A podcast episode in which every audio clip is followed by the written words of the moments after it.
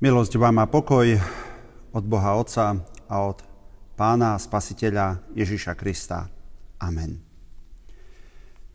Chceme spoločne premyšľať nad biblickým textom, ktorý budem čítať z Jánovho Evanielia z 21. kapitoly, verše 15 až 19, takto v mene Božom.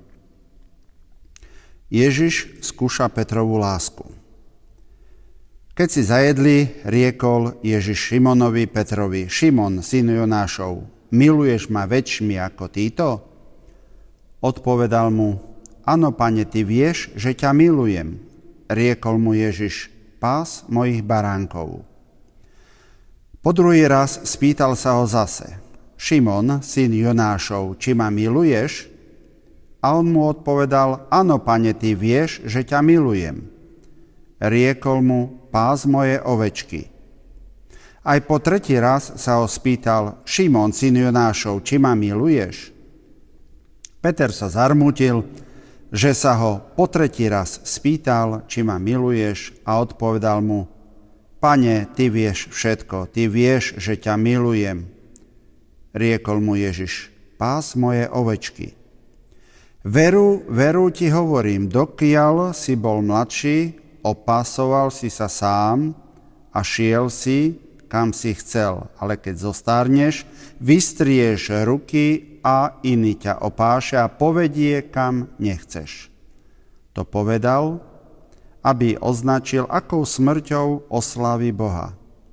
A keď to povedal, riekol mu, nasleduj ma. Bratia a sestry, posledné mesiace vplyvom pandemických okolností a opatrení preverili naše vzájomné medziľudské vzťahy. Isté to nie je niečo nové. Vzťahy medzi ľuďmi sa kreovali od samotného vzniku stvorenstva. Aj biblické dejiny nás upozorňujú na to od stvorenia sveta, od prvých ľudí cez mnohé generácie až do dnešnej doby. Človek si vytvára vzťah k iným ľuďom, ale aj k Pánu Bohu. Vzťahy môžu mať rôznu podobu. Počas života si budujeme rôzne vzťahy a z toho potom vyplýva aj obsah, a hodnota vzťahu, ktorý vznikne, buď sa formuje a rastie, alebo skôr či neskôr zanikne. Od prvého vzťahu rodičov a dieťaťa cez kamarátske, priateľské, manželské, pracovné či kolegiálne, od dobrých až po narušené vzťahy plinie náš život. Takmer vo všetkých vzťahoch má svoje nezastupiteľné miesto láska v rôznych podobách. A často je skúšaná a preverovaná či konfrontovaná životnými situáciami. Aj učeník Peter bol preverený v pravosti lásky vo vzťahu k Ježišovi Kristovi. Trikrát položená kontrolná otázka, či Peter miluje Ježiša, mohla mať opodstatnenie v pochybnostiach o pravosti Petrovej lásky k Ježišovi. Prečo Ježiš pochybuje o Petrovej láske? Celú situáciu treba vnímať v kontexte pred veľkonočnými udalosťami a vo svetle veľkonočných udalostí. Milujúci Peter v jednej dôležitej chvíli zabudol na svoj vzťah k Ježišovi a zabudol to deklarovať trojitým vyznaním lásky a namiesto toho ju trikrát zaprel. Či sa v tom prejave našej hoci i bežnej činnosti nevidíme aj my? Aká zvláštna symbolika, trojité zapretie a tri kontrolné otázky – aj o tom sú naše vzťahy.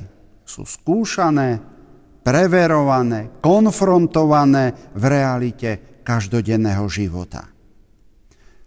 A Ježišova pochybnosť? Prečo ju vôbec vo vzťahu k Petrovi má? A možno je na mieste aj kontrolná otázka o tom, ako ja, ty, brat, sestra, milujeme Ježiša. Aká by bola odpoveď? Ježišové pochybujúce otázky o našej láske k nemu, o našom vzťahu k nemu môžu byť inšpirujúce, lebo naša ľudská viera a láska rastú na pochybnostiach a na oveľa väčšom počte kontrolných otázok, ktoré vyslovujeme v našich vzťahoch. Ako píše Emil Boleslav Lukáč v básni o láske neláskavej, len z kyprej pôdy pochybnosti nám láska rastie. Chceme prosiť o múdrosť, aby sme aj v takýchto záležitostiach vedeli s Božou pomocou všetko dobre zvládnuť. Amen. Skloňme sa k modlitbe.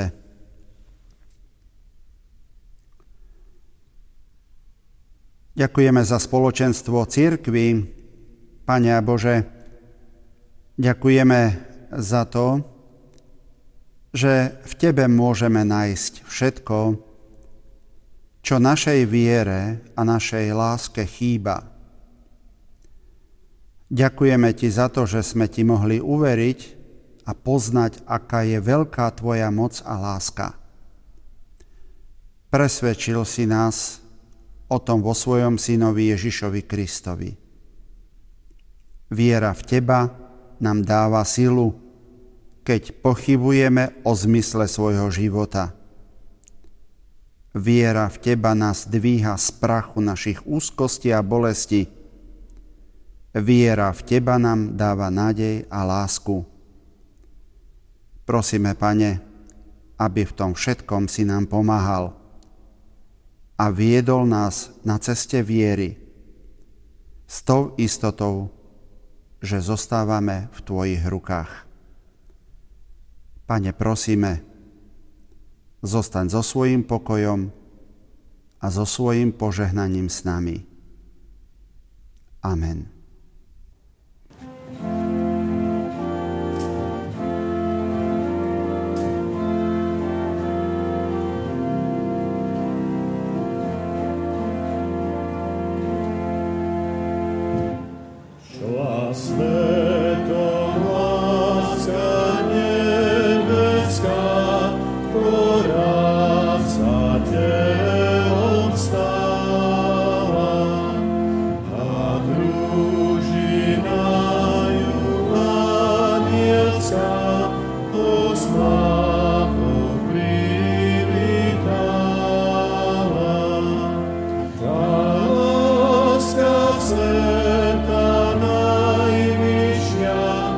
Christmas.